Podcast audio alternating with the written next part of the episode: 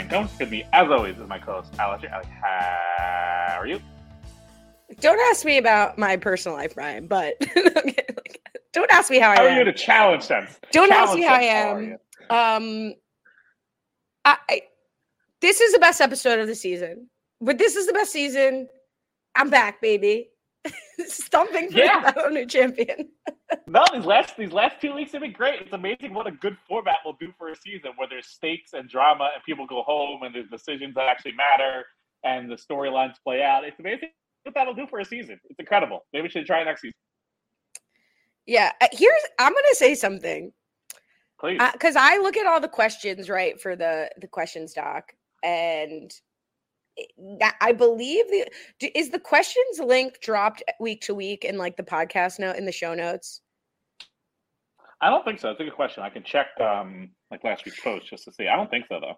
Yeah, let me know. It should be just as a note, but like, but because now the only way to get the questions link is if you have it or you go to Brian's pin tweet or you already followed me and then it's in my pin tweet. But since I'm not public, and I think this season has driven the most engagement with our podcast mm. based on my assessments since we used to have like a Facebook, since we were extremely available, you know, like we used right. to be way more available to questions. And then I'd have to go through a thousand questions. It's like, this isn't workable. But say you hate it, guys. Say you're over it, but you love to hate it. That like I'm going through like triple the questions this season, I would say, mm-hmm. than we normally have yeah, there is a fine line between love and hate, and I think for I think the last two weeks we've jumped the line back to love. Um, but and I was looking at the post from last week. There is no uh, question thread link in there, so we can have that. Um, well, just share your thoughts with on Twitter. That's it, and then follow. the well, let's put the link. But I more mean it as like a. It's not easy to get to us, and you're getting to us. And and to be clear, this isn't a read. I love it. And a lot of people are just coming and writing comments. And so I don't always pull those, but I'm reading them and I'm thinking about them and I'm reacting to them. So love keep it. it. coming. It's been very exciting. Uh, but I think like for, I, I still don't stand by the season, but no. I think it has there's there's people are connecting with it for better or for worse. What I think that these last two weeks does do is it validates the feeling we've had during the the horrific chaos phase where it wasn't on the contestants. Like this, the cast itself was viable and could bring a good show. It was the format and the structure and everything that went along with it that was bringing everything down. And now that they have a structure that is good, that leads to interesting decisions, that leads to pitting people against each other, it leads to an exciting elimination and how, how people come back and people going home and stakes like that. It's been very good. Points to the fact that this very much was a producer structural issue, not the cast. I think this cast, if this was the theme for most of the season, this could have been a very, very fun season. Uh, agreed, agreed. Um, but hopefully we'll ride out whatever we have left, not much, uh, until the final. Um, I want to jump to the end just for one second because we happened yeah. to discuss this yesterday. Yesterday, nope, last week. Uh, Kyland gives us a little bit of format information that I don't believe we previously had. And if we did, don't at me, don't care. But Darren Jen said, say, did Kyland just say the money was going to the top three? We've been watching this whole season assuming one winner, one prize. Is that not the case? He mentioned the top three splitting the pot. Thoughts? You catch so, this from Kyland? I didn't catch it, but I do. I, I, I should go back and watch the premiere because I thought first. I I in my head I thought there was like there was just the one winner, but I thought there was second and third place money that TJ said was going to happen, but there was just going to be one winner. Like there's, I thought TJ when he announced it was like playing for the pool of this amount, and then second and third could also get. I don't I don't remember exactly what was said. I know there was obviously just the one winner but I didn't know if he specifically said it's like a winner take all prize pool. I like CT reflecting on his career on the Challenge Home Turf on YouTube. I remember it all. So last week, except for the important detail, last week you and I discussed this, and mm-hmm. we both didn't think that they they said anything. That we were led to believe it was one prize. We even made the joke, unless there's like the Casey Tori, like you have to dole out the money right prize. But it's funny that you say that now because I too had a little nugget in my head of like, is that right? Like, I vaguely remember the two of us being like, well, at least there's second and third place money now. That's better. Okay. Like I had a recollection and I didn't know if it was like Mandela effect or if it was real or if it was this season or if it was US. So I just let it lie. Then on this episode, instead of going back to check, I let it lie. Kyland right. says during his elimination competition, three people are going to go home with money from the final. And if I'm in the final, I'll be one of those three. I had to go back and watch it like three times to make sure that's what he was saying. So that's what he said. So whether yes. we knew, whether we didn't know, we know now, according to Kyland, there will be first, second, and third place money. Yes. And I just went back to my notes. This is the first time my Google thread of notes has paid off. I didn't want to call it out, but I was like, do you not have those notes yeah. anymore? So, so I think last time the problem was I went to check. I looked up in episode zero.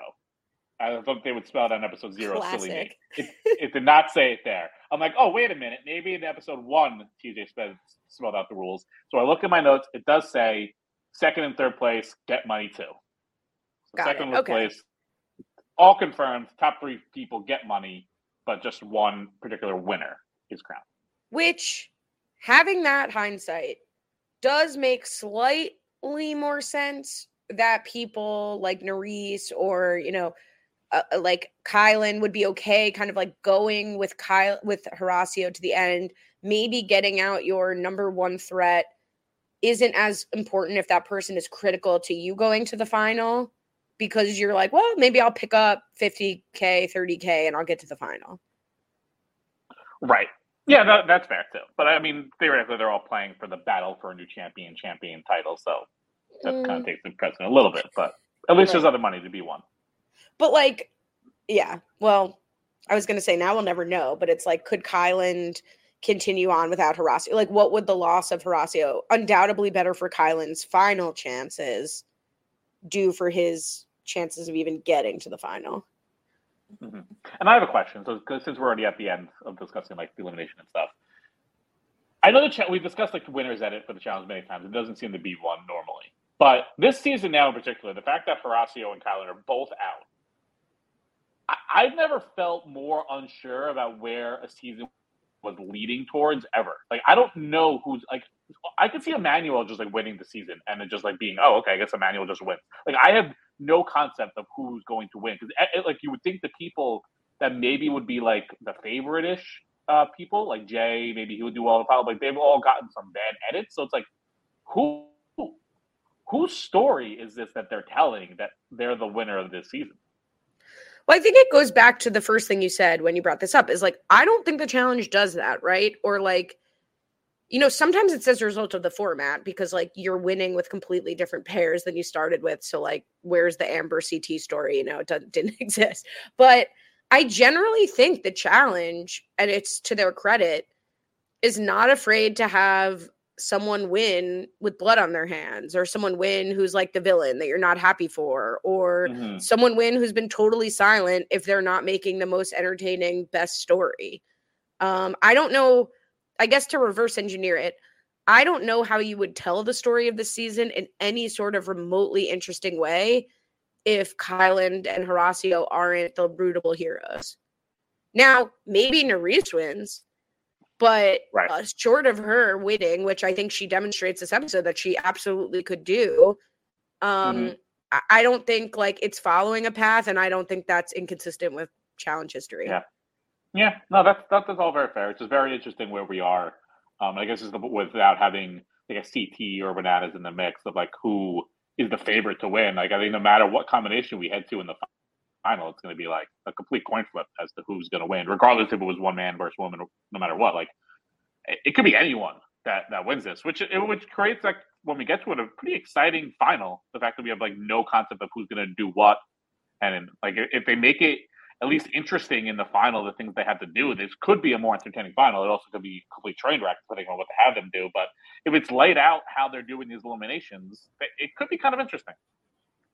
I mean, if Michelle wins, is it a success still? Like, you know, in terms of, you know, she's kind of come out of this less villainized than Jay. If anything, she's getting a lot of airtime, like complaining about Jay. Like I'm I'm with him, but like not by choice. Like I'm I'm a victim of Jay's also. So like if she wins and and the story was like she was the glue to the alliance and she had her hand in every pot and like we see this episode Jay's friends are down to like the single digits and she's the one who has the relationships left to maintain and she kind of maneuvered that in one maybe maybe there's that right maybe really we're uh, close though Berna Berna was saying we're a week or two away so counting on Berna to be accurate we gotta be close we're down to 10 people now so can't be that much more time yeah, and we have Nurys like saying pretty solidly like the six people she wants to see in the final. So it does see, and I could see that six people in the final and half of them win.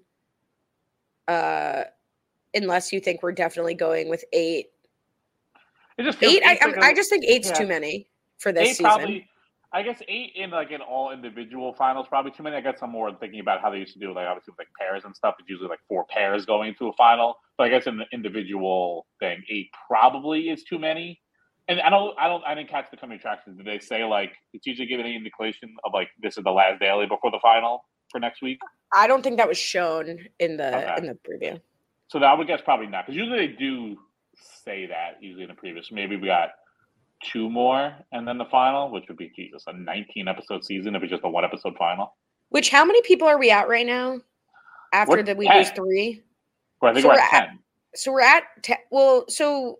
Mm, because I can see them switching it up, and next week it's just two people go into the elimination. Like one a person gets purged, and then they they do a little mix up for the voting, and it's just the, the last two go in when one person comes out, and they come back with eight, um, and then they do it again next week, and then down to six. It's so hard because like I know we're we're pretty good at this point of like suspending our consideration about fairness unless it's like abject unfairness, but like if you just like you know, flipping a coin and you're an elimination where two people go home versus one person in the same format for no reason. And then the mm-hmm. very next week, one person goes home. It's just like to flip flop that so often. And then people don't even, again, people don't know. So they can't be comparing it. Like, presumably, people thought, again, okay, three people went in, two people will come out. That probably goes into who they're willing to put in or what. But it's not that it's unfair. It is annoying. like I'd be very yeah. annoyed if I were Horacio and Kyland here if next week it flops again, which it will, to another like only one person going out. Right. Yeah. No, I, I totally agree. I mean that, like you said, it's not fair, but it's also the challenge, and it's not fair. So the whole thing's not fair. It's not right, but it's yeah. okay. That ain't right. That ain't right. Uh, but let's go back to the top here. What did yeah. you think of the little prank? You know, ironic now that we know what's going to happen at the top of next week that Kyland and Horacio concoct a little scheme to uh make it like Kyland and as uh, to make it like Horacio and Zara both went home. I don't mind it because they're so far on the outs that it's like who cares what they're doing to like the people that all voted them in. But I just don't know what they were looking to gain. Like, were they at first I was like, are they going to try to hide Horacio until he just like shows up at the daily the next day? Like he's going to pop out eventually. So I don't know what there was to gain from doing this. So I don't mind it because it was like something for them to do, and they can just try to get one over on all the people that voted them in and hate them. But I don't know what the upside was to hold back that Horacio also won when he was going to come out. I don't know a half hour later. Yeah, I think it was. A, I think it was just a bit of fun. God forbid we have a little fun. I know you're not right. saying that, but like this season, like whatever. And it's like a little bit of they don't have any control in the game. Like we can control this, we can control information, we can kind of prank them. And then I think when Kyland says, "Oh shoot," like I didn't think like Nurys and Olivia would be crying. Like I thought it would just be like kind of like whoa, fun. Um, but what's interesting from like a storytelling perspective of the episode is it seems like an aha moment for Olivia of like, oh my God, Horacio really sacrificed himself for my game. I should have been working with them the whole time. And like, I really regret it. Then she gets a second shot at it. Like, right. here's Horacio. Now you really appreciate him. They have a great little sweet moment. I love you. This was great. You're back. I'm so happy. Thank you. And then we'll we'll litigate Olivia's crimes later. But it, it, was just a very interesting opening to the episode where I thought, like, okay, now Olivia is fully in. She got a taste right. of what Horacio will do for her. She got a taste of what losing him would be like, and she's remorseful. You'd think that would inform her decisions the rest of the episode. Right. It was yeah. That that, that was the one thing is it seemed like Olivia got a full taste of life without Horacio, and it was like you said, really fully smack in the middle, like hundred percent on their side, no turning back now. This is it she like laid her cards or emotions on the table with how she reacted. Like she's 100 percent with them, and then as how it plays out is drastically different. But it, that was like the one thing that came out, and then it also allowed Kyland to kind of just like snap at Berna for.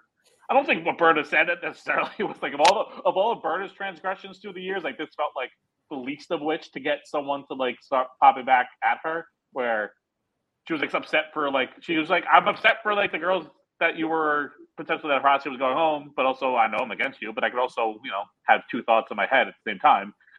I was like, no, everyone hates you. it was like, okay, that's not true well, first of all, I thought it was so funny. Cory, Cory and Jay are like villains in a cartoon, like I don't know, like Swiper and Dora the Explorer, like Plankton and SpongeBob. It's like flailed again. Like we keep putting them in, they keep coming out, and like Berna is sort of riding both that energy of like I wanted you to go home, but like oh, this is so heartbreaking. We're we're friends, and and, and in an ideal world, she's like I can compartmentalize game and feelings, but I actually thought Kyland didn't go after her. Like, I-, I thought it was sort of like if we were like, let's say you and I were both in a raffle and you won like a hundred dollars and you were like, oh, sorry, I feel bad you didn't win. I'd be like, well, how bad do you feel? You want to like give me 20 bucks? Like, that's what I thought he was saying when she's like, I feel so bad. I thought it was tongue in cheek. Like, how bad do you feel? You want to join us? You could vote with us. You could have not voted for them. I can understand. Right. I mean, joke or it's a little nugget of truth. Like, stop crying with us. You did this. You could have protected right. I guess so, but like I felt like this was almost like a the start of it felt like a Berna like evolving a little bit of being not so like gun ho in her like who she's with and like very emotionless and very like stern. And she was like, "Yeah, I'm against you guys," but also like I felt really bad. Olivia and Aras and Nurys were like sobbing, and I was able to like empathize with them about feeling bad. Like, yeah, I know I was like a part of like sending them home, but also I felt bad, but I'm glad you're back. But also, I still want you out. But then the same, you know, I'm a human. I felt bad. Like that was like I felt like a growth moment from Berna. Like I don't think Berna of earlier in the season or last season or whatever would have even had that level of like realization. And here I thought she was like having a growth moment, and then they kind of got tossed back at her, which I felt bad about. Yeah, that's interesting. I mean, I think we we often point to like alcohol being the enemy, especially on a few seasons ago. Like here, I think emotions are the enemy. It's like I don't think either of them was like as wrong as then they both escalated it too. Like I didn't think she was crazy for for saying that. Also, even from I don't think it was game, but from a game perspective, like they could be in power tomorrow and you want to empathize with them or like you want to defend like the, like we see Kyland having conversations with Berna at the top of last week over the Asaf stuff. Like Berna has kind of, I think, just genuinely, not strategically, put herself as like a moral center of like you can be upset about that you can't be upset about that like this is okay like i can sympathize even though i voted you in. And i just think like Kyland definitely took the wrong approach because even if he meant it tongue-in-cheek it's definitely not how you come at berna. Like even if you want to find an opening this isn't the time. So if no. you're a student of the game and have a good social game like you wouldn't come at her like this. But overall i think it escalated far beyond where either of them needed it to and then we get the explanation of berna immediately saying to Manuel, like that was misdirected anger. Like I'm having shit with my mom. Yeah, and it's surprising that this came up, you know, now this far in, um, to have Berna open up about. It. I mean, it was just a very sad story, obviously, like talking about her mom being sick and the fact that she's always had seemingly a very tough relationship with her. Um, this was like the first human moment I feel like they've had from Berna almost the entire time she's been on the show, and even for Manuel too. Like both of them just been like very much caricatures of like who they are as like game players on these shows. And it was nice that for each of them to get uh, like a human moment. I, in my head, I was thinking, all right, we're setting up for a Berna going home or Emmanuel going home. We're getting like the visibility spike of like their story. Um, and here we get the visibility spike of just like making them more sympathetic people, which uh, it's good to build them up a little bit. Yeah, it's a good point. I mean, not really since the like escalation with Big T and Mel over the like laughing and like feeling like you're not connecting in the house. Like we really haven't gotten much um from Berna besides like I love Michelle. Um, Right. but I loved Emmanuel here. Like, and they're really good friends. And I love, you know, how much Berna was like, I'm so proud of your mom. And I, I love her for being there for you versus my mom and exploring her like r- residual childhood trauma. And Emmanuel was like, yeah, like my mom rules. like, and it's like, and it was so sweet. He's like, "Hey, I'm gonna go Facetime her right now. We're gonna say hi." I'm like, chicken. It was like it was very sweet. It's like, "Oh, Manuel, okay, maybe if you do end up being the, the random winner of the season, I'll be happy for you." Okay. and then yeah, we see his adorable mom f- fishing on FaceTime. I I loved her. This was a great Yeah. little window. Yeah, I love it. Good to see. Okay, let's talk about the daily because we have 50 questions from the audience about this about this Oh, fantastic. We got uh, what's called End of the Line. Uh, we're bringing back sponsors, baby. Um, very because I mean, they first they talk about the specific shoe they're wearing for it. I was like, okay, that's good product placement. But the winner also gets fifteen thousand dollars of Under Armour gear. Okay, let's pause there. We have to Okay, pause please. there before what you're about to say because we have a question addressing that directly. But Yes. speaking of the shoe, could they have picked a challenge that had less to do with the shoe? They weren't even on their feet during the challenge. There was no part of the challenge where Right. it was relevant to be wearing shoes. They could have. They should have been barefoot. It's a great They point. I ruined the even- shoes. Yeah, Like, I don't know. It's a great point. I don't know why they did it for this one. Yeah, it's a good point. range. Sponsor the elimination and give the winner fifteen thousand. Like they're at least running. Right. Um, wild. Kristen says, "What's a better prize? Under Armour slip speed shoes and fifteen thousand dollars to spend on Under Armour swag for just one person, or a feast provided by Burger King for the whole team." I mean, look, obviously, in terms of dollar value, of the Under Armour one seems pretty good. 50000 Under Armour stuff, you can get a good amount of stuff. But I think being part of the lore of the Burger King winner circle, I think is a very fun group to be a part of, and where I would love to win. So I would love to get the Burger King crown, be a part of that crew. But I think you get a, you probably get a good amount of stuff. Fifteen thousand dollars for Under Armour, you know, you get a lot of uh, training stuff. Okay, this is not. I agree. I mean, fifteen thousand. They could have given fifteen hundred, and it would have been more Right. than generous. but I mean, how much like Under Armour stuff? It's not like you have to spend like a thousand dollars to get one thing. It's like I don't know, like hundred bucks for this, fifty bucks for this, hundred fifty bucks. Like you get a lot of stuff for fifteen thousand dollars.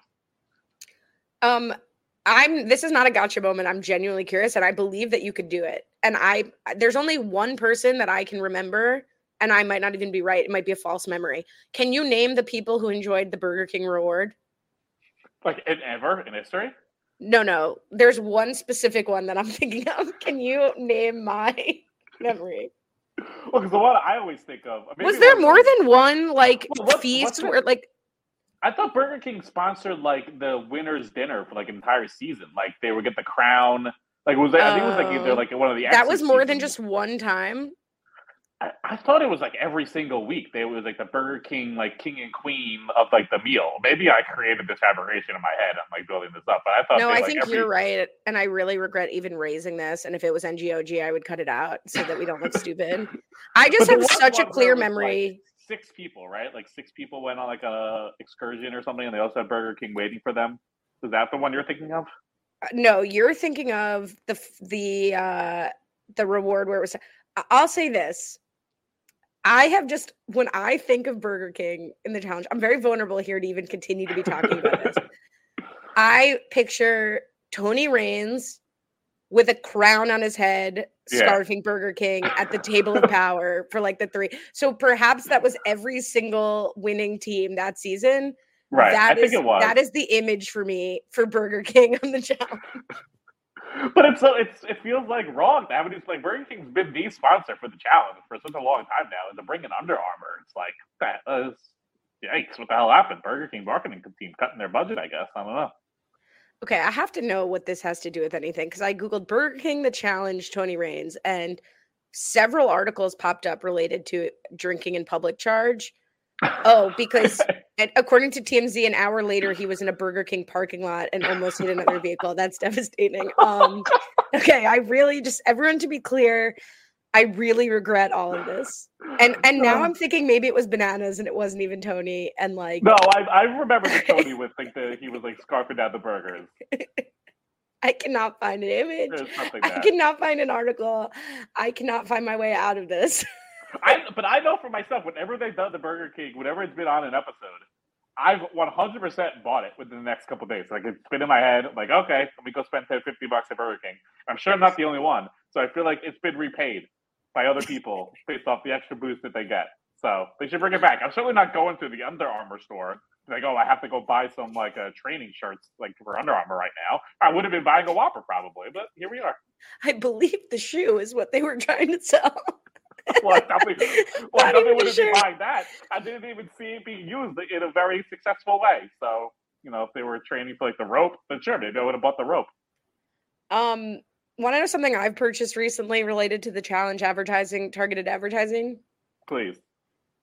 Look, I don't want to talk about it, but you brought but, but a but a challenge, a black challenge uh, dad hat did arrive by mail. Um, is there a, a to my house? Cha- it just says the challenge on it. Yeah, yeah, it does. It does just say the challenge on it. I think it's pretty sweet, but I don't know how it got here or anything. I'm like, I'm pretty confused about. It. They probably sent it to me, you know, like they probably uh, sent it to me. great, love it. Okay, let's actually talk about this challenge. Please continue explaining it if you can. yeah, so there's a little buckle that you have to release and slide you down a rope, and you have to get as far down the rope as you can without reaching the bottom and then slipping off and falling in. Whoever gets the furthest down wins.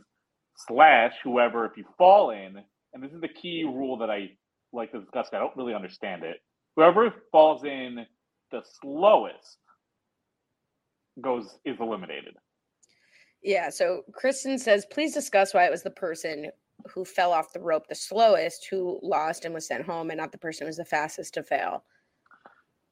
Yeah. So I was, as I was saying, it I was trying to think through the reasoning, and I guess what it would do, it put the people who go first at a much bigger disadvantage because, like, for someone like James, he falls in. If it's whoever falls in the fastest goes in, everyone else that follows can just start going very slowly and just kind of like mentally wait for like the clock to run out for however long it took James to fall in, and then start going down, and then they were guaranteed to be safe. But whoever goes in the slowest, then that at least equals that out. So I think the other, I, I agree. I think the other part is like you can still win because because basically you could just not try, call check, and then it's it doesn't matter. You never fell. I think what it's aimed at doing is preventing people from just waiting on the rope and then still getting to the lowest part of the rope and winning. Because it's not like delaying your attempt means that you automatically won't win either. Mm-hmm. Does that make sense?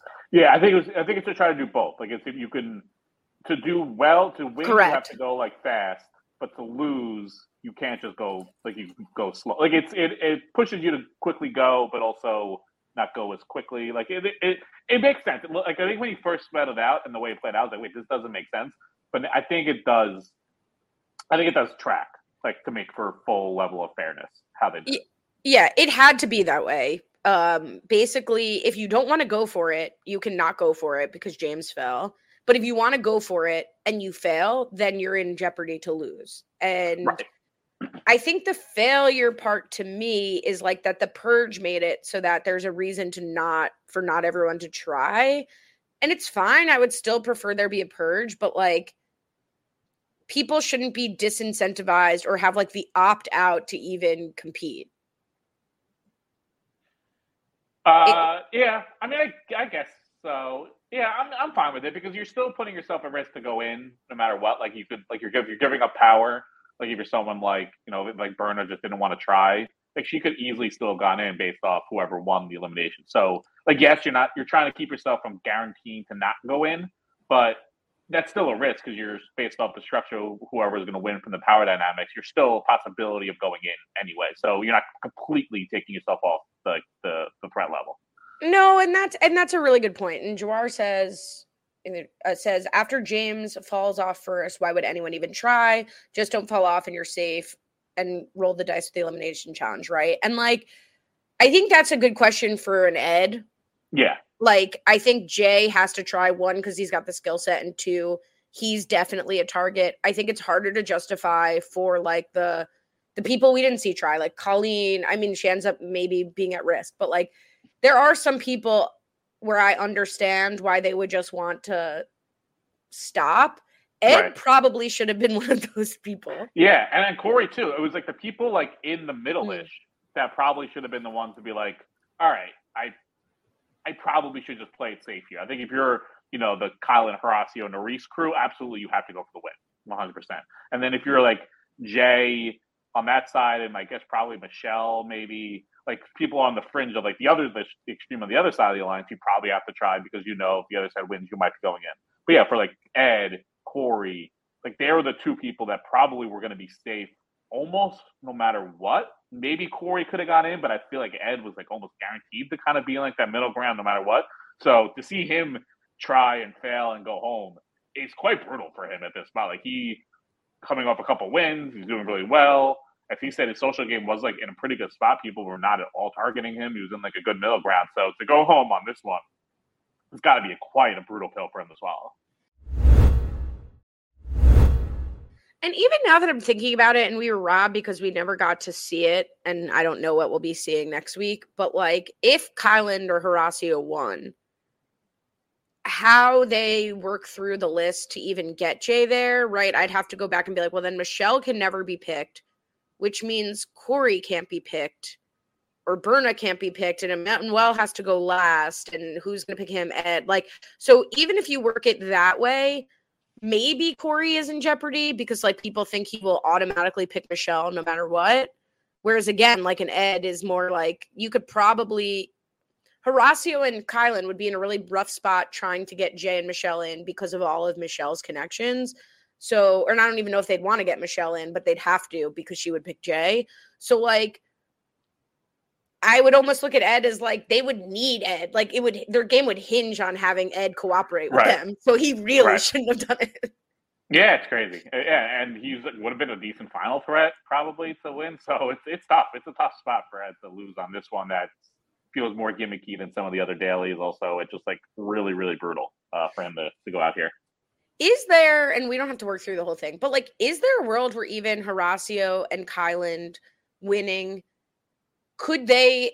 I don't think they could control even to put Jay in the bottom now that I'm like talking this out loud. I think the best they could do is save themselves and save Nurys, which is at this point, I think survival mode, let them fight it out at the bottom. But All right, so let's say Horacio wins. If they were trying to get Jay at the bottom, like you said, Michelle would have to be the last pick, which probably mean Corey would have to be the second to last pick.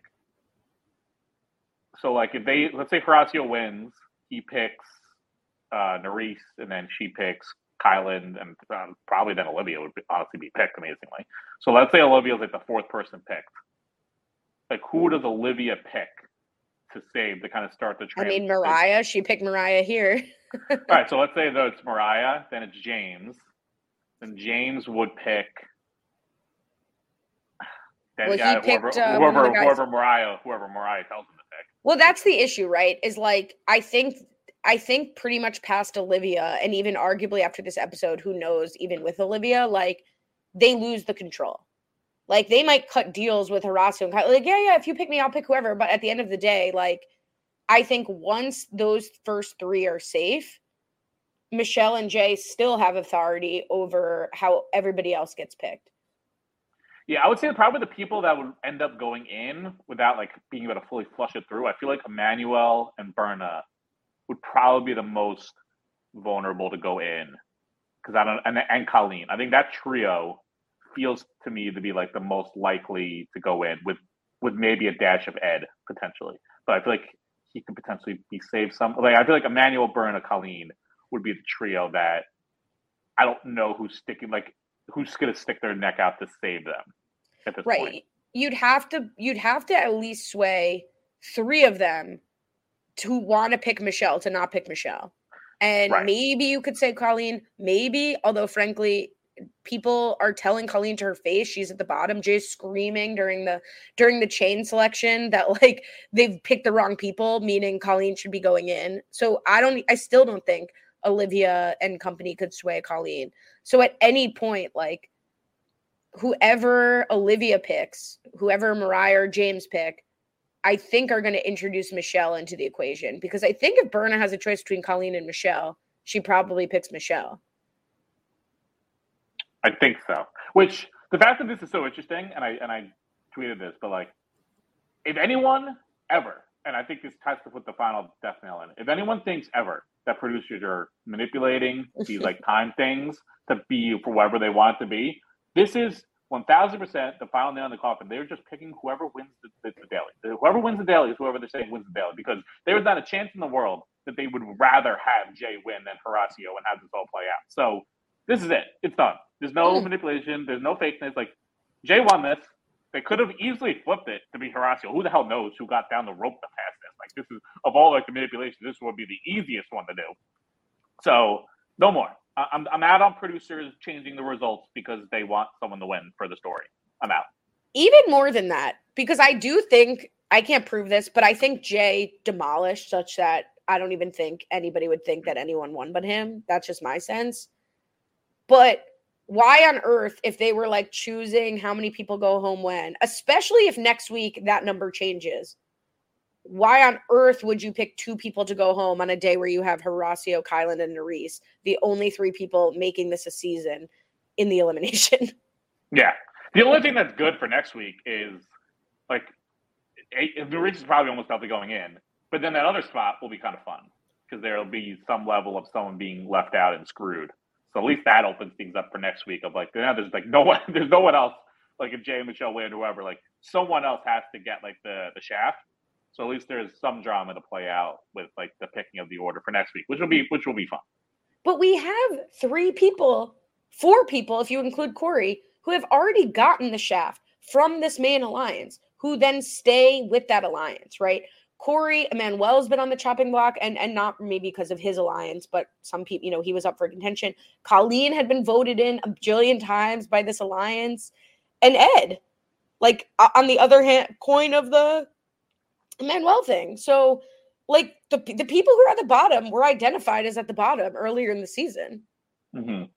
But at least here they'll be they'll be more in control of it, right? Like once it gets to like an Emmanuel or Berna or Colleen like they'll have a little if they want it, I guess, a little more say in who gets particularly saved. So that rather than just like going along with the group, like here they will have a little bit more individual say. So there there could be some interesting fallout from that. If three people if it does go down to three people, and and if uh, like I still feel like Jay is hanging on the technicality of like I never tried to put you in Nurys. Now maybe he'll come back next week when Nurys is pissed and be like, "Well, now I don't care," and you're automatically at the bottom. But whether Nurys is like baked into the the safety or not, it's still like Cory pickle, uh, like you know whatever like mm-hmm. j- wherever it starts. I guess yeah. The only thing would be is if Emmanuel wins and picks Berna, and Berna picks Colleen, and Colleen picks Ed. Like, and then well, well, well, Ed's gone, but yeah, or whatever. Sorry, and lol. Like, all right. All right, it would have to be. It would have to be like that, and even then, I think Jay's got a big enough control over Emanuel to be like mm-hmm. pick Berna and Berna pick me. Like, it, like that's the thing. If you're work, if you're still working with Jay and Michelle, it's hard to, to say to them, but you have to be at the end because we've been at the end and if you're not working with them, like on the flip side, it's hard for Jay and Michelle to be like, no, no, put us ahead of your better friends. I don't know. It, it'll be interesting. I just think it'll only be mildly interesting. So, for one thing we discussed last week was like, would we rather them have to do like the voting right away? And while I think it would be more chaotic to do it right away, I think from like a TV show perspective, the fact that they do have to fill like an hour and a half of content, like if they took out all of this discussion going in, I don't know what they do to fill like an hour and a half of, of show.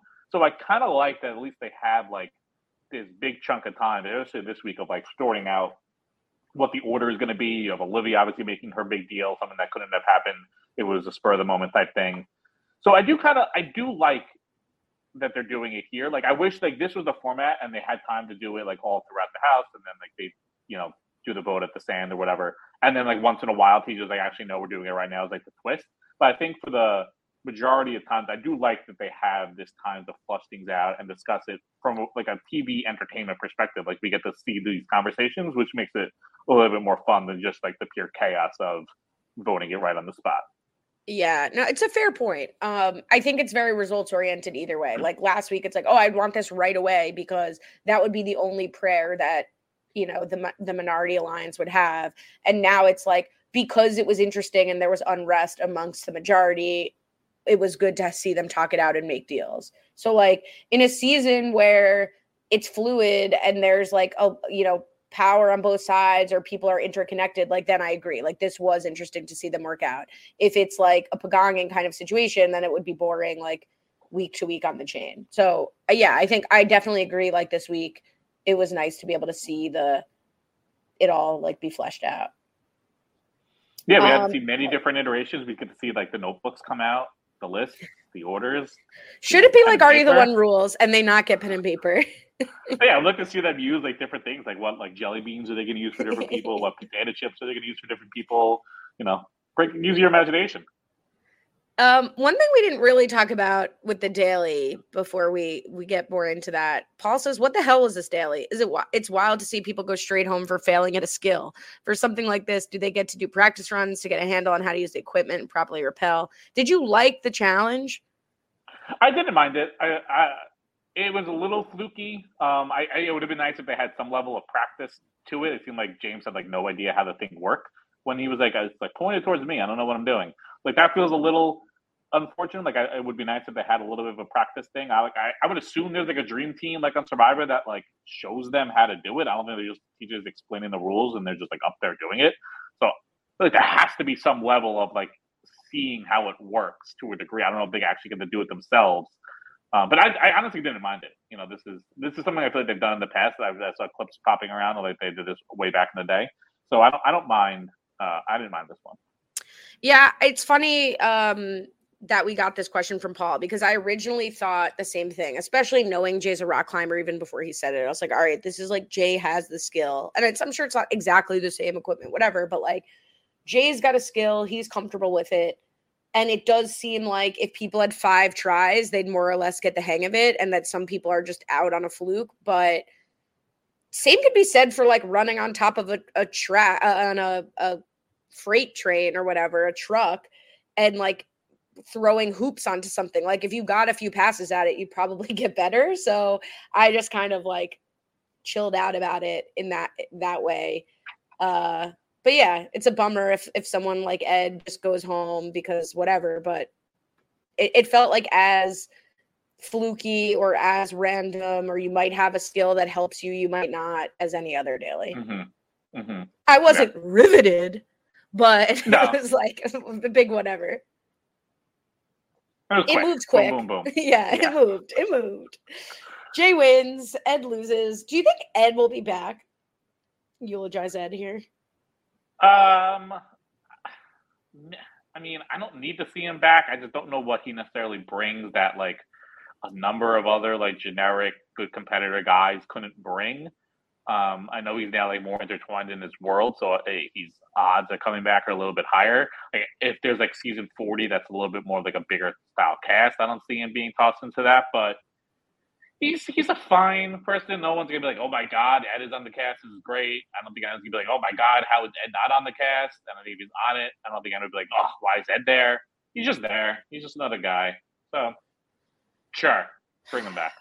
So my gut says Ed shouldn't come back. I'd rather see Asaf than Ed. Um, but and I think they're in the same kind of like if we've got one spot left, maybe they're in the same pool of like we only need one of these people, you know, like, mm-hmm. but I, I don't. I could be totally wrong. I do feel like, Ed, and Ed's very smart. Uh, maybe I'm just too disappointed by the opportunities Ed had that he didn't take. Like, has Ed reached his strategic ceiling on this season? And if he has, then I don't want to see him back because if Ed's going to come into power and just like be a sheep and make moves that are just like frustrating, even if they do like buy him time surviving in the game. Like Ed could be like chaotic and fun.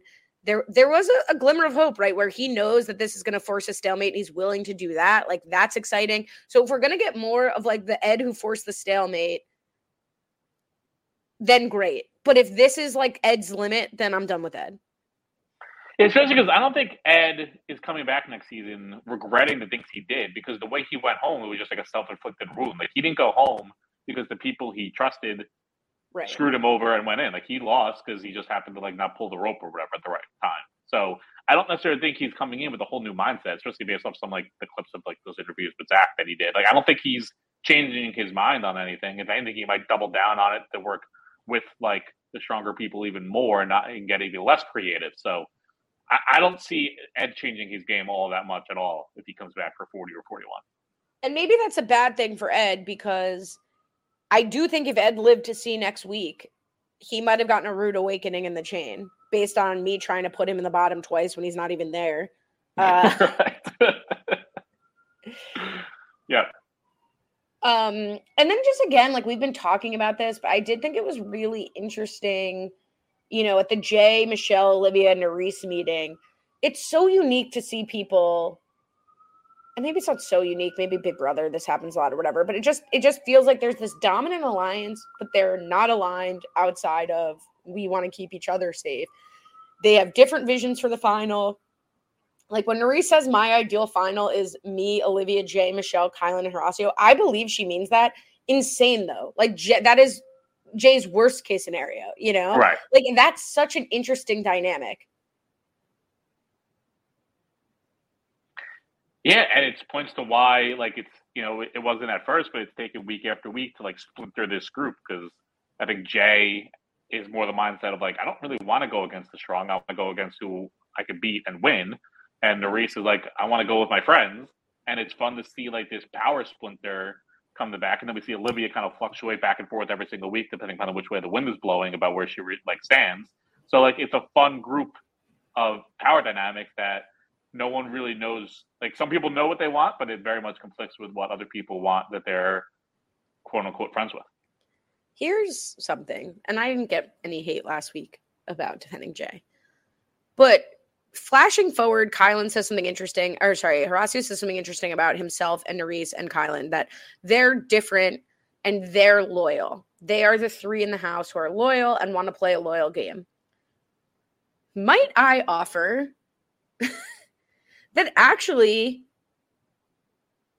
you know, Nurys came in, and maybe this is, you know, the the price you pay when you come in with a game plan, but then you see the house and you see who you actually vibe with, and your game plan changes well, was it not Nurys? Like, I get it that Nurys and Michelle are both like, we're being forced to play Jay's game. But I feel like everything we were shown in the first two episodes, three episodes was like, we're all working with this group. The, this is our group. Like, these are our people. I guess my question is who struck first? Who's disloyal? Is are Kyland Horacio and Nurys the loyal players? Or are they like holding themselves kind of to a different standard because now they've decided this is their alliance and now they're sticking to it? Yeah i think the interesting piece here is kyland because kyland was when the season started was never obviously he wasn't in like the season 38 crew. And they kind of like infiltrated them a little bit or especially like with Nurys and then connected with Horacio. And Horacio also was like even from the jump they were like yeah like this is the season 38 crew, and Horacio's like sort of with us, but we're also not sure. Like those are like the two swing pieces, and then their relationship with Jay and how that fell apart through the season, and how they got much closer to Nurys, and how Nurys got much closer to them. That, that they're like the people that broke the 38 piece apart, and I wonder if Nurys and Horacio like didn't have their thing. You know, this is what Jay was so worried about. I think with Michelle, like if if if Colin stayed in is Michelle in the Nurys spot of like splintering her relationship with Jay because of how close she's getting with someone that Jay wants nothing to do with. And Kyland not only was like the split, the you know, not really in like drifting off, but then he got really close with Mel and Big T, who were working against, or or at least the main alliance was working against. And I think that kind of also put him sort of outside of that group. So I don't know. I just I just like don't buy the like full narrative that like Horacio and Kyland and Nurys were like the main alliance and they were loyal to each other. Like Nurys arrived with Jay as her number one and Asaf and Michelle as that outer circle, and then Olivia again as like another layer. and found other people she liked better and wanted to work with more. And that's valid. And nobody can be mad at her for that. But I don't like the proponent of like, oh, we're the moral center, we're the we're the loyal ones. Like it's really more circumstantial.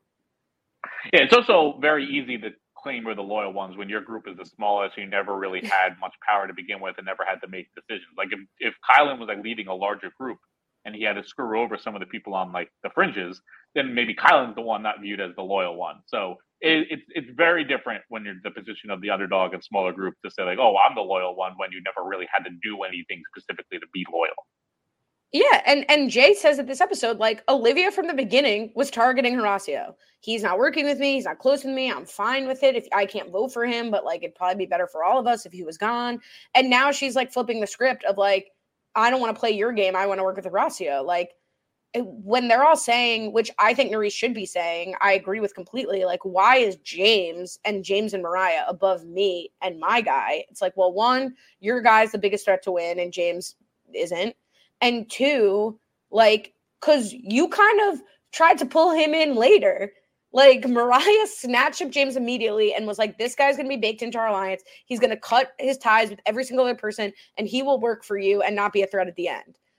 Uh, Nurys now, three quarters of the way through the game, is like, "I'd like to start protecting Horacio," and it's like, "Well, that doesn't really work for us." And then she's like, "Well, you're not playing my game now." I don't know. I just think it's a little bit too late mm-hmm. to kind of call that. Yeah, I think the funniest part for me this entire episode was Michelle just her absolute disdain for James, just hates him. And I it, share it that. So, I share that. So funny. He's like James is only is only here because of you. Sure, let him be picked last. He can do the dirty work. Who gives a shit about James? Only you. It was unbelievable like I feel like that was like pent up hatred that she had for this guy, and she's like, I don't give a crap about him, and no one else does. He's only here because of you, and she just like unleashed on him or, or about him to Mariah, and it was I thought the funniest thing with this episode. I honestly am just so tired of Mariah dragging James along.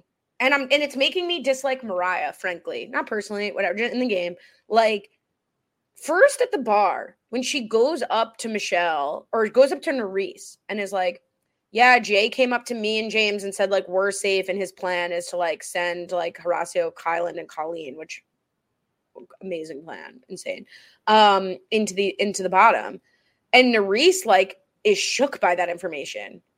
And right. it's like, well, first of all, it, it happens to be true, but again, I just think people are looking for reason to like do what they want anyway. Like, even if Jay says that to Mariah and James, what's the alternative? That Jay goes to Mariah and James, like, yeah, sorry, it's going to be you two. Like, I don't know what like Nurys wants Jay to say to them there, but I am just so so tired of Mariah dragging this beast behind her, who's adding nothing to the show adding nothing to the challenge. Like he's not winning, he's not in power. Mm-hmm. He's just going along with what she wants him to do, which he should be. It's like again, that's the only reason he's there.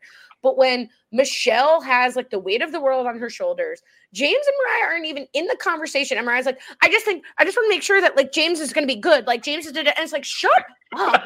shut up. I, I was so annoyed by that. Yeah. Well, good for Mariah. She's got her little puppy dog, you know, got her vote, you know she's got someone there who you know seemingly would suck in a final. I would love the confessional from Raya being like, also, yeah, like I love keeping James around because you know he makes me happy, and also he's you know he's one extra person I could beat in the final. That'd be great because you know he's got a little puppy dog for her. They're so boring. What a disappointing fall for Mariah, who like was so interesting with the dynamic with her and Fessy, and then she's like dating Johnny Bananas, and even to be a, a woman who hurt Johnny Bananas is such a powerful thing. Like I just mm-hmm. love that for her, and then just she just uh, her only care in this game is dragging this useless guy from the UK, not useless, useless yep. in the game. And I'm like, this is such an embarrassing look for everyone, myself included. I'm just so over it. Yep. I, I, I really empathize with Michelle. Yep, and g- give me the same way I stood for for James for Jay last week for his chaotic behavior. Give me the chaoticness of Olivia over the blandness of Mariah for next season a thousand times out of a thousand. Like for whatever Olivia's doing, she's adding so much more to the season than Mariah ever did. And with Jay added so much more to the season than someone like Ed did. So give me those people over them like a thousand times out of a thousand. I, but here's a question. And is it just because James is not a threat? But like at this point, if I'm Michelle, I'm like, you know what, Mariah? We all had our boyfriends. Nurys is suffering with her boyfriend. Like my boyfriend went home unfairly. Raven's gone without her boyfriend. Like you're both going in now unless you don't pick James. Like get like I just you're willing to have Colleen go home. Like is Colleen a bigger final threat than James? Like uh, like all of this like oh yeah, like we're not threatened by James and we like Mariah. Like honestly, send them both in. They both deserve it. Mm-hmm. I think Michelle would have gladly done that, but I don't think she had. She had but like, the, uh, why is Mariah's one season of relationship with them that strong? Like stronger than Olivia and Nurys and Jet? Like that's my question. And maybe it's just that Kyland and Horacio are such a big threat that we need to be putting them Yeah. in every week. And maybe next week it's Mariah and James's time. It might be. I mean, yeah, I think I think the Kyland Horacio piece is more it. Like they're just they're just terrified of facing them in the final, and probably rightfully so. And also, and I again, I wonder if this season was not just one winner and it was just a man and a woman. Like, would Mariah and Michelle all have this same vindictive feeling towards getting Kyland and Horacio out? Because they, what does it matter to them if they're in the final? They, they you know, let Kyland Horacio win. Who cares? I, we can still get our win. So that's another thing that just makes the season worse is just having the one winner to allow Michelle and all these other girls to like play their own game and not have to worry about Horacio and Kyland. God, I would love next week if James has to go in. That would be beautiful. I mean, he hasn't been purged. I mean, can't believe that. Good for him surviving two purges. Number one on the board to be purged next week for sure. oh, okay. Well, I calm down. Um, let's talk about Nurys because this this becomes important because it's another time where Olivia is ready to like gaslight somebody as the reason they're Oh going my in. god. Oh, Nurys is like, "Oh, I give up. I'm ready to pack it in. I'm like just so upset. The fact that Olivia later uses this as a justification, like, well, I really want to be here, and and like Nurys doesn't even want to be here. Uh, Go home. End your friendship. I agree. I side with Nurys. Like, and that is so irritating. Olivia sucks. Oh my god. If Nurys doesn't go at her so hard at the reunion, I'll be so disappointed because there's so many things she's done. And then the conversation of all the conversations watching back, if Nurys this one doesn't put, put her over the edge, especially the confessional that Olivia has, that when she sits Nurys down and Nurys is like, Look, Olivia, my infamous brother told me that you were gonna be shady and I shouldn't trust you. And I'm like, No, Olivia's my girl, I trust her and if you if something happens, you know, I'll take like that's my fault for like putting my faith in the wrong hands. But I, I trust her. I'm hundred percent. And then to see you do this was just like very disappointing. And then for Olivia to give the confessional, being like, I feel so hurt that Nurys was just waiting for me to screw her over, is insane. insane that she tried to make herself the sympathetic figure for screwing over her friend because she was warned that she would screw over her friend? What on earth? If I was Nurys, I would be jumping through the screen at Olivia. What are you talking about? I would be fuming if I was Nurys seeing that. Fuming.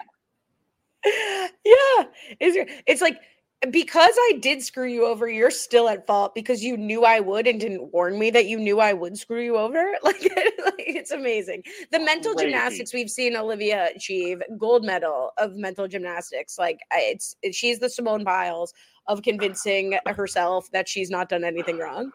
It's unbelievable how she threw that back on her. Especially because as Nurys, I don't think Nurys even pointed out. I think TJ's the one that pointed out. This is an all-time episode for TJ as well. TJ points out to Olivia, like, girl, she saved you last week, and now you won't even do it to her. I don't think Nurys even brought that up to her in the conversation. I think she was too flummoxed by what the actual conversation was about. Because yeah, it's like she uh, Nurys was put in a horrible situation and saved you, and here you have the entire board at your disposal for Olivia. It doesn't save her. Like, oh my God, Nurys, I'd be fuming, fuming. And if God, if I swear, if I'm Nurys, and Olivia even tries to give me a hug to congratulate you for like coming back in the house, I'd be like ready to like punch her through the wall. To get the hell away from me. I she better not even pretend to be happy that Nurys is back into the house next week. I, I he cannot. He cannot. I can't. Can't with her. Oh, Okay, that was beautiful, and I loved every second of it. Now let me take an unpopular side of this. please. if you're Olivia, now now uh, I agreed with everything, like the the the drama of it, the TJ of it all. Chef's kiss, beautiful. Agreed. Nerissa, ca- can be mad, but not that she needs my permission. Right. However, last week was a completely different situation, right? Like last week, it, it was out of the complete the complete hands. It was exactly as Jay intended. And Horacio is saying, do not pick me, pick Olivia. Like, I don't think that that was actually that big of a gesture of picking Olivia beyond like, yeah, we're working together. I've got to pick from, I'm working with all of you equally. And Horacio is telling me he can go in and get it done and come back. Like, if anything, it's actually better for Nurys's game to send Horacio in with a better chance of coming back than Olivia. So I didn't think that that was such like a selfless, beyond like compare act. And in this situation, when we see the flashback of the deal, and Michelle and Mariah come to Olivia and say, You will only be safe this week if we pick you and you promise to pick Mariah. That's a deal that I'm going to take 10 out of 10 times. Now, the question is should she have blown up the re- what little remains of her relationship with Jay and Mariah and Michelle by crossing them and picking Nurys? And maybe the answer is yes, based on friendship. And I'm willing to entertain that. Like she should have just made a decision there and, and chosen the Horacio side. However, Horacio and Nurys and Kyland are probably the three biggest threats to Olivia making money in the final. So, like, from a game perspective, if she's promised safety to just go with the chain, work with the alliance she's been working with, with the exception of like one week, sort of, I I think this would have been a bigger ask of Olivia than Nurys's safety last week. Does that make any sense? It is a bigger leap, yes. But I would it's still it's like how she goes about it, right? And how she justifies it and how she frames it. Certainly. Certainly like she's not saying like if she said it the way you just said it, like sure, absolutely for Olivia, like absolutely she should want to get Horacio and and Kyland out, and even probably like Nurys and like Zara out. Like those are like her toughest competitors, but she's framing it as if they're doing like the, Kyland group is doing something to her to justify this vote. And well, Nurys like, wants to go home. Yes, I completely agree. Yeah. Like that is the frustrating thing. From a game move, though, I understand it, and I also think she probably you know, maybe she didn't have time, but absolutely should have run this by Nurys, right? Like they yes. should have talked about it and have Nurys say to your face, jeopardize your game by picking me. And maybe she would, would say that, but as a CT says later in home turf, like mm-hmm. if your friend is asking you to choose between the final and their safety, they're not your friend. And that was interesting. and like I do mm-hmm. think that's what would have been at stake here.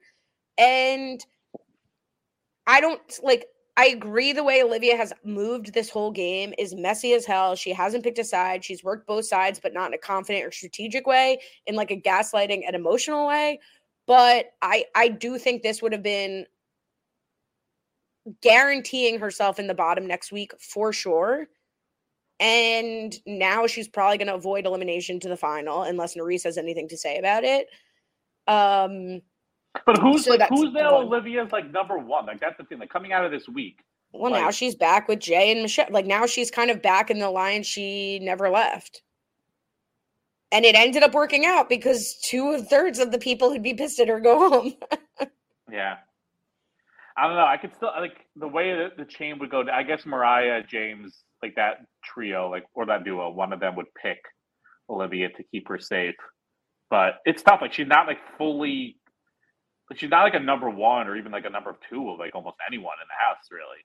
So she is a little still vulnerable. She's not like in the still like I feel like she was in a much better shape like three weeks ago. I still feel like now she's like all of a sudden a little more vulnerable to like get screwed over almost. I don't uh, know though because because Kyland and Horacio go home, and so they won't win because they're gone.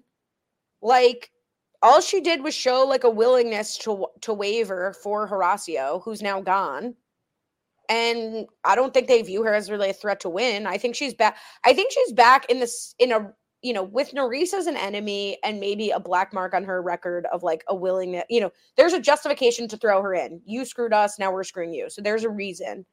But I think before when she was in that little uh, block of letters that Colleen drew on a piece of paper, the inner alliance, she was still like two or three down in the pecking order, but probably sufficient to get to the final, depending on how many people go to the final. Right. I, I still think like from a personal perspective, like everything you said that is annoying about it is hundred percent right. Like I'm not saying this was well handled or even just definitively the right thing to do. But I I do think from like a game perspective, especially if she was told Nurys will be safe. Now, whether she should believe that or not, if she was told the plan is you're going to get picked, you're going to pick Mariah, and do do do do, Nurys will be picked, and it's just cutting Kyland and Horacio, and that's the only way the two of you can be safe. Mm, otherwise, you're at the mercy of you going in. I, I understand it from a game perspective. I don't like her justification of it at yeah. all. And if I'm mm-hmm. I'm still pit. Like I agree with everything you said. And what about Jay? So Jay, as it comes out and Nurys is going in, he's gives the uh, impression that he's very upset afterwards he tries to apologize and be like, I didn't think this would happen. Do you do we buy that? Did, did Jay actually think that Colleen was going in and not Nurys here, or was he trying to save face? Like, what what was your read on Jay? It was annoying all episode that Jay kept being like, "Well, it's Michelle's choice. It's Michelle's choice. It's Michelle's choice." First of all, that would piss me off so much if I were Michelle. Like, we're working together. You're benefiting from my relationships, but when we have to screw them, you're absolving yourself from all responsibility. Like, that is so messed up and annoying. But to say it's Michelle's choice, it's Michelle's choice, Michelle's choice, and then as theater interject and and think Berna would pick Corey after Berna told you her whole mission was to pick Colleen. So I can't imagine I can believe that Jay wanted Nurys to be safe, but he at least went along with a plan that in no world could end up with Nurys being safe. Yeah, if I was yeah, if I was Nurys again, I would be pissed at Jay too, like for this like fake. It, to me, if, if I was Nurys, this would feel like fake theater of trying to stay face with you. Like there's like in her head, there's no way Jay doesn't know how this is to play out, and he can pretend all of his lists and stuff were to were play out differently. But Jay is given the impression that he's at the epicenter of everything, and so for him to feel blindsided at the end by Berna, like there's no way Nurys buys that, and I believe like I give every impression that I wouldn't buy that either if I was if I was Nurys. You could show me a piece of paper that says then Berna picks Corey, but you're completely negating any of Berna's free will, any of her intentions, her existing relationships, and what she straight up told you to your face. It's yep. not as though Berna said to Jay, I swear, if I'm safe, I'll pick Corey. And then she betrays it. Because then we would have seen this episode from Berna's perspective of like, I'm really the, the pinpoint here and I'm going to betray Jay and take a risk and make a move. We would have absolutely seen that. Even TJ's like, who did you think though? Who did you right. think would pick? And he's like, I don't know. I'm just like, I, I designed it so Nurys would be safe. Yeah, TJ was great. Good impression. That was very good. That was very good.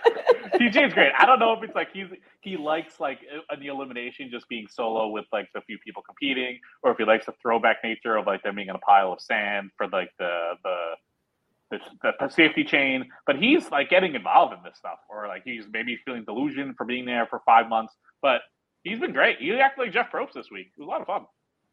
It's also funny, like when and uh, jumping ahead, Ner- and Horacio kiss in front of TJ, which is so embarrassing. But like, I'm like, oh my god, like they kiss. Does does TJ know that? Like, is some, do you think he's like back at the house and people are like, oh, you know, like you know who's dating, and they're like, That's a great question. Or is that a reveal in front of them? That's a great question. Next time um, we get some like preseason interviews from TJ, I'm definitely gonna ask him like, how much do you know? That goes on at the house. So you do you know the relationships, you know like who's like fighting with each other. Do you know anything? Do you just like show up and learn it at the daily in the elimination? Or are you surprised when like Kyland runs down to smooch Michelle? Is that a surprise to you? Or Mel, right. not Michelle. Um, yeah. um, all right. Well, it's gonna be Nurys, Horacio, and Kyland at the bottom, which honestly gagged me. Like I didn't see that three coming, even if everybody else did, including Jay. Yeah, it's the you know the power trio hell of a elimination battle between the three of them to get them all down there at once. And you know, TJ then drops the bomb when they get there, like two of them going home. But it's crazy that you know this big like the seemingly like they had like a number group forming as of two weeks ago, and outside of Ed purging himself, they've lost every single one of them from that group. Like no one else has got home. Um, we did get uh, an homage moment from Kyland where he says the group lacks creativity and whips off his shirt. Uh, yep. revealing his uniform. Robbie Freeman, I think, says what we're all thinking. Is there a better encapsulation of Kyland as being annoying? Oh, not that, but just the the reference. I don't think it means he's annoying, but is there a better encapsulation of Kyland being annoying than him complaining that people are being unoriginal and then stealing a 20 year old bit from Ayanna? I don't know if it's annoying, but I definitely, you know, was thinking I slept in my uniform because I wanted to win today vibes. Right. Yeah, no, I, and I appreciate it. I don't think like I like you know he was trying to give it like an homage. I don't think he was pretending this was like his original idea. You know, some people there probably didn't know what he was talking about, but for the people watching at home, um, I, I, I was I was appreciative. I like that stuff, so I'm good with it. It's also just again, it's like, well, why did he do the fake out with with uh Horacio. It's like when you have no power, I feel like we do see a lot of people just it's like people throwing themselves in when they know they're gonna go in. It's like, well, I'm gonna do a little fun bit. I'm gonna take some of my power back. I was wearing my uniform. I'm not even upset by this. Like Right. Right. Good for him. Good for him. Um okay, we already talked about the brother information reveal. Um at the elimination, uh, I think we got what we expected and we, we were cool with, which is like the same format but different puzzles. Yeah, pretty much a very similar format from last week. So that seems to be what the these eliminations are going to be: three checkpoint stages or whatever with various different puzzles or you know carnival type things. Here, like the balancing of the stacks. They had like another tangram puzzle, things like that. So these these are good, you know, style eliminations. Pretty dramatic um, to see how it would play out. Kyland got really stuck on the one like bird looking tangram puzzle. He was stuck there basically the entire time. Uh, but it was a pretty good battle. And see Nurys, I mean, all time win, all time win to see Nurys knock out both Kyland and Horacio in one, in one fell swoop. Dominated Kyland. Was a little close with Horacio, but seemingly won by a pretty decent margin over him too. So just it, it, an incredible, incredible showing from Nurys no equations, straight up very legitimate puzzles, you know, giving a little bit of survivor with the balancing the puzzle at the end of it. Like I liked all of these checkpoints and Nurys absolutely effing dominated. It's the most excitement I've ever had for any of the eliminations this season and made me actually optimistic about the final because you know last week we were down on the possibility of a final being interesting. Um, for Nurys to completely shut out and it wasn't close uh, the two of the biggest competitors with experience who came in knowing now maybe Horacio told her what it would be, but like they right. ran this they've run this course before. They did the mud, they did the wall, like all of those physical things were the same. Absolutely shook. I loved watching Nurys dominate, and I'm gonna love watching her come back scorned as hell. The very funny thing, though, going into when uh, Nuri shows up next week, because the prank that Horacio and Kyland played, yes, they're not going to believe that it's just her. They're like, okay, Nuri, sure, sure, it's just you. Where's Kyland? Where's Horacio? Who else is coming back? They're like not going to believe her for like at least a couple hours, unless she like really puts on the waterworks that people do believe her. But it's gonna be very funny when she just walks in and no one else believes that it's just her coming back. You can wait up all night for them I, I, I love it. The only thing I'm sour about, right? And I'll be sour if Jay wins the season because of it. Is just like, and again, it's it's not right, but it's okay. It's fair. It, he played fair and square. He had people go in, and he came in with social connections, which you're allowed to have, and uh, absolutely dominated. Put them in every single time, and they finally went home. Like, not every single time, but you know what I'm saying.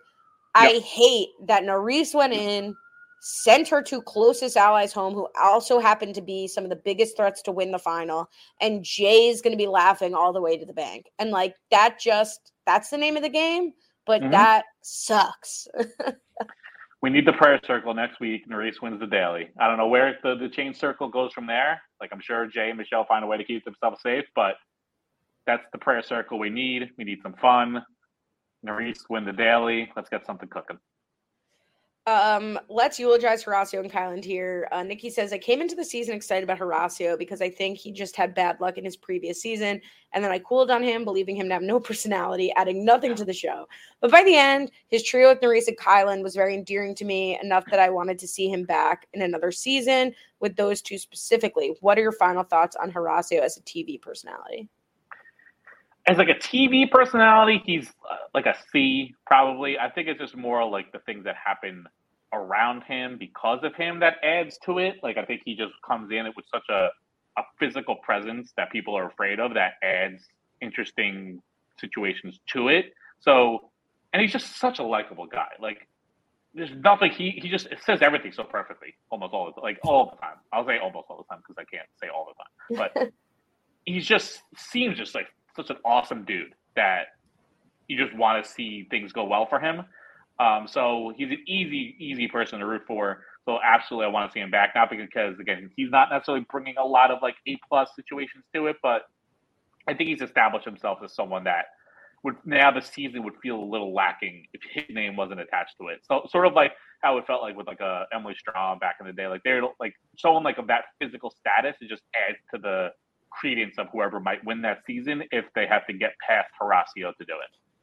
Yeah, I think uh, there was a time in the season where I was like, I'm donezo with Horacio, but I think his connection with Nurys and Kyland really buoyed him. Like, I think that kind of saved the season, and he was definitely a part of that. Um, and I think his relationships with them, people more willing to kind of step out, mix it up, be social, be drama, like that kind of like justifies almost in the same way as like Casey. Like Casey's not in the mix on her own, but she's got connections with people who are going to be in that mix, Nany, Tori. So I, I think like he lost me. I agree with Nikki. Like he lost me this season and then I was found.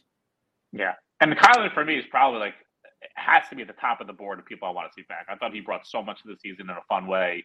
Um, he was a good like underdog to root for. I think he'd be even more fun coming back if he got himself in a position of power and see how he handles himself as like the favorite in or the top dog in a larger alliance. I think that would be a lot of fun. So I absolutely, absolutely, absolutely want to see Kyland come back. And I think, I mean, if TJ has anything to say about it, like he'll absolutely be back. TJ seemingly loves Kyland, so uh, I would love to see Kyland make a return appearance. Absolutely.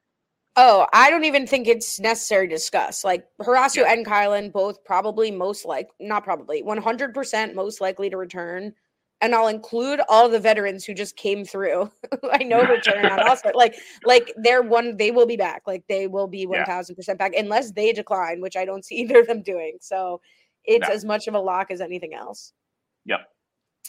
Um, due to time constraints, Brian. Yeah. What would you say if we invited everybody to watch Challenge Home Turf with CT on YouTube? Mm-hmm and then we push discussing it until next week. sure, that's fine. In case people didn't watch it, people not have known about it. Um, yeah, on YouTube, not on Paramount Plus. I don't know why it's not there. It should be there. It's on YouTube. It was 40-ish minutes. Look behind the curtain of CT. Very, very enjoyable. I give it my full recommendation to watch. Very easy. I can't say the same for whoever they do next, but definitely watch the CT one so we can discuss. Yeah, I'll say this. I texted Brian and said, "Oh my god, 41 minutes! Like, what is this? My sim streamer that I like? Like, I'm not watching this." Mm-hmm. And then, uh, like, I would have watched three hours. Like, I yeah. it wasn't enough time. Not enough time. It, it, honestly wasn't enough time. I could have used more. It was great. Um, it was all because because of CT. It was almost like a walk behind the curtain of just like the challenge in general because he's on like all the time. So it was like took on different of different seasons and obviously his his history with the show and everything. So it was a very very good uh, peek behind the curtain to see uh, see, especially if like you're a newer fan of the show and like maybe you also only know him from like the Traitors or a couple of the seasons. Like it's a fun like look back to see like where CT was and now like the lovable goofball that he's become a lot, a lot of people. So very good watch. Um, one funny tweet from Nurys before we go, because then I gotta jump, and I know you probably do too. Um, but it just made me laugh uh, she said, let's not send hate to Mariah because this isn't about her. Today is about Olivia being a shitty ass friend. Me and Mariah have been good, so I only I could say something. She's been forgiven a while ago. love that girl. I was just a little upset. I'm sorry. so it's like, please don't send hate to this person. Please send hate to this person. I think that is the perfect note to end on because Olivia sucks, and that's great. All right. Well, I'm not. No, no, no, no, no. Don't no, send hate. That's don't send hate. Don't I think Olivia made a good game move. I think I'm here. Don't send. I did think Olivia hasn't tweeted in the last couple weeks, so I think she's shielding herself from uh, a lot of the stuff. So probably a smart move. Don't send hate though. Don't do it. It's not smart. It's not nice. Don't do it. Um, that's episode 16. You can follow me on Twitter and TikTok at Cohen Brian underscore. They can uh, follow you. You can't. Okay. we'll be back next week for episode 17 as this season gets a driver's license. Um, till next time, have a good one.